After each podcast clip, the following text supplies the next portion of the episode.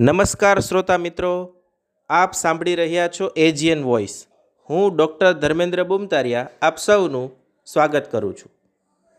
ખ ખગોળનો ખ, એપિસોડ શ્રેણીમાં આજનો વિષય છે ગ્રહણ અને રાહુકેતુ. તો આજના એપિસોડ માટે તન્મયભાઈ વ્યાસ સાહેબને આવકારીએ અને ચાલો સાંભળીએ. નમસ્તે. નાના મોટા સૌ મિત્રો ખ, ખગોળના ખમાં હું તન્મય વ્યાસ સૌનું સ્વાગત કરું છું. અવકાશી સ્વાગત, હે ને? આજે એક પૌરાણિક વાત અને એની સાથે ખગોળ વિજ્ઞાનના સંબંધની એક જબરજસ્ત વાત સમજીએ.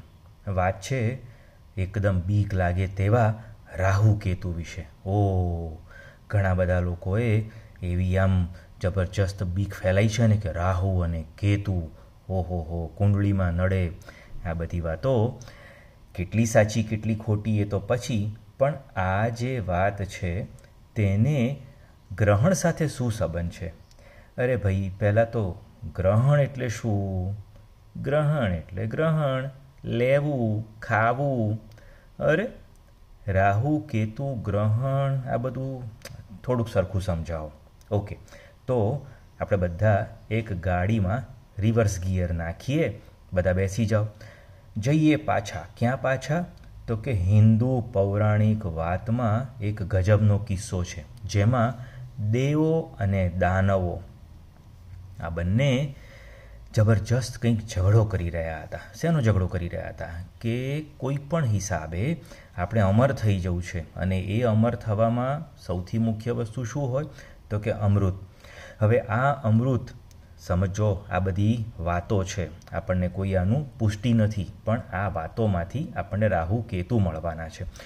જે અમૃત છે તેને પામવા માટે થઈ અને બધાને ખબર હતી કે ક્યાં છે, તો કે કે ક્ષીર સમુદ્રમાં, એક બહુ જ મોટો સમુદ્ર પહેલાં જે હતો, તેના પેટાળમાં. તો હવે એને કોક રીતે વલોવી અને એમાંથી અમૃત કાઢવું પડે. તો હવે શું કરીશું?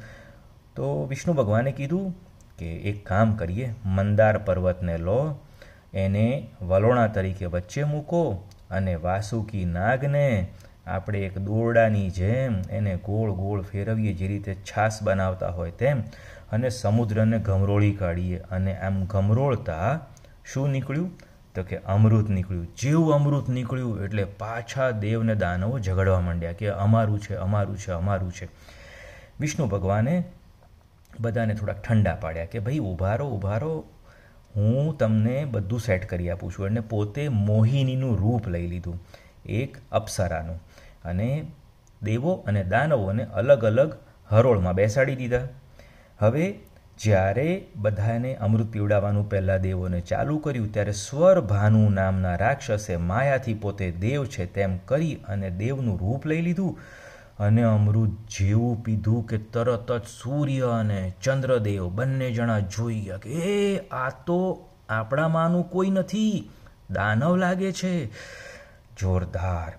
વિષ્ણુ ભગવાને એમનું સુદર્શન ચક્ર બોલાવ્યું અને સેટ દઈને સુદર્શન ચક્ર આ સ્વર ભાનુના ગળામાંથી કાપીને ધડ જુદું, માથું જુદું. પરંતુ અમૃત થોડુંક ધડમાં અને થોડુંક ગળાથી ઉપર માથામાં રહી ગયું. તે બંને અમર થઈ ગયા. ધડ અમર, માથું અમર. તો આ બંનેના નામ પડ્યા રાહુ અને કેતુ. ઓ, પણ તો આને અને ખગોળને શું નિસ્બત છે? ઉભારો ઉભારો. શાંતિ શાંતિ શાંતિ. ખગોળમાં આપણને જ્યારે ખબર પડે છે કે ભાઈ કોઈ એક વસ્તુ છે, એને ક્યાંક કનેક્ટ કરવાની છે, તો આ રાહુ, કેતુ જે છે, એમને બહુ જ રીસ ચડી કે કોણે ચાડી ખાધી? તો કે આ સૂર્ય અને ચંદ્રએ ચાડી ખાધી હતી. તો હવે શું કરીશું? તો કે એને છે ને, સૂર્ય અને ચંદ્રને વારે વારે ખાઈ જવાનું, એટલે કે ગ્રહણ કરવાનું નક્કી કરી દીધું. અને જ્યારે જ્યારે અમાસ ને પૂનમ આવે, એમાં અમુક વખતે એ એને ખાઈ જાય. કેવી મજાની વાતો છે ને. આ બધી વાતો આમ આપણને ટાઢાપોરની લાગે, પણ આપણા પુરાણોમાં લખેલું છે. દરેક જુદી જુદી સંસ્કૃતિમાં જુદી જુદી વાર્તા હોય છે. એમાંથી આ વાર્તા બહુ પ્રચલિત છે. હવે વાત કરીએ કે આ ગ્રહણ એ અમાસ અને પૂનમના દિવસે થાય છે એ વાત તો ખરી. પણ તો દરેક અમાસ અને દરેક પૂનમે કેમ નથી થતું? ત્યારે રાહુ અને કેતુ ક્યાં જાય છે? ફરવા જાય છે? ના. હવે પહેલાં તો અમાસ અને પૂનમ ક્યારે થાય તેને ફટાફટ આપણે સમજી લઈએ. તમને બધાને ખબર છે કે પૃથ્વી એ સૂર્યની આસપાસ ફરે છે, ચંદ્ર પૃથ્વીની આસપાસ ફરે છે. બહુ સરસ. આપણે જે પુસ્તકો હોય છે તેમાં ટુડી એટલે કે બે ડાયમેન્શન એટલે કે આપણને દ્વિપરિમાણમાં જ બધું જોવા મળે છે. એટલે આપણે જ્યારે દોરીએ તે વખતે એક મોટું ચક્કર દોરી અને એમાં પૃથ્વી ક્યાંક મૂકી અને પછી એની આસપાસ એક નાનું ચક્કર દોરીએ અને એમાં ચંદ્ર મૂકી દઈએ. પછી આપણે એમાં કહીએ છીએ કે જ્યારે જ્યારે સૂર્ય, ચંદ્ર અને પૃથ્વી એક રેખામાં આવે ત્યારે અમાસ થાય છે અને સૂર્ય, પૃથ્વી અને ચંદ્ર એક રેખામાં આવે ત્યારે પૂનમ થાય છે. અરે ભાઈ જો આ એક રેખામાં દર મહિને આવે તો તો ચોક્કસ ગ્રહણ થાય, પણ આમ થતું નથી. તો પ્રોબ્લેમ શું છે? પ્રોબ્લેમ એ છે કે હવે દ્વિપરિમાણની જગ્યાએ તમારે ત્રિપરિમાણ, એટલે કે થ્રીડીમાં આ આખે આખી કલ્પના કરવાની છે. સમજો કે તમે તમારા બે હાથ, હથેળીઓ ખુલ્લી આકાશ તરફ રાખી અને એકબીજા સાથે જોડી દો.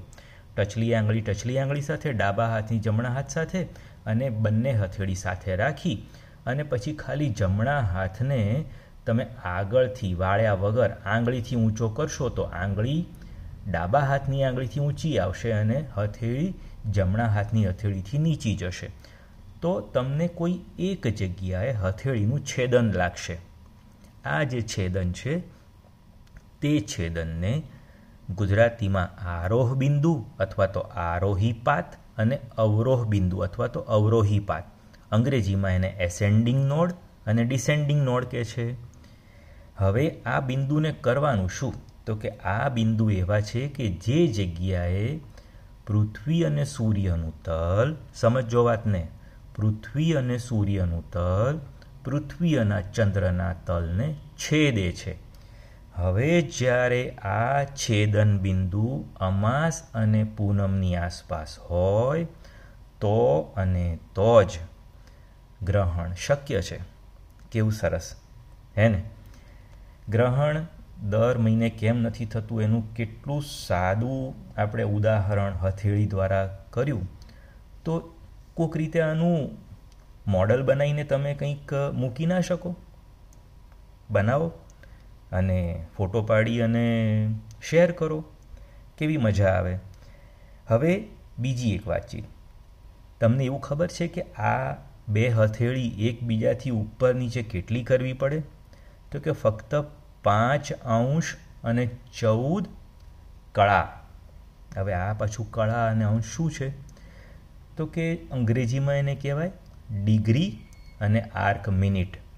એટલે કે ફક્ત પાંચ ડિગ્રી જેટલું સૂર્ય પૃથ્વીના તલથી ચંદ્ર પૃથ્વીનું તલ અલગ પડે છે. આમ જોવા જઈએ તો કોઈ પણ એક વર્ષની અંદર, સમજો, કોઈ પણ એક વર્ષની અંદર ગ્રહણ મિનિમમ ઓછામાં ઓછા બે થાય અને વધુમાં વધુ સાત થાય રાઈટ તો આવીને મજા. કોઈ એક નવા આપણને આયામની ખબર પડે તો ખગોળ આપણને ગમવા માંડે. જોડાયેલા રહીએ, ખ ખગોળના ખ સાથે, તન્મય વ્યાસ સાથે ગુજરાતીમાં મજા લઈએ.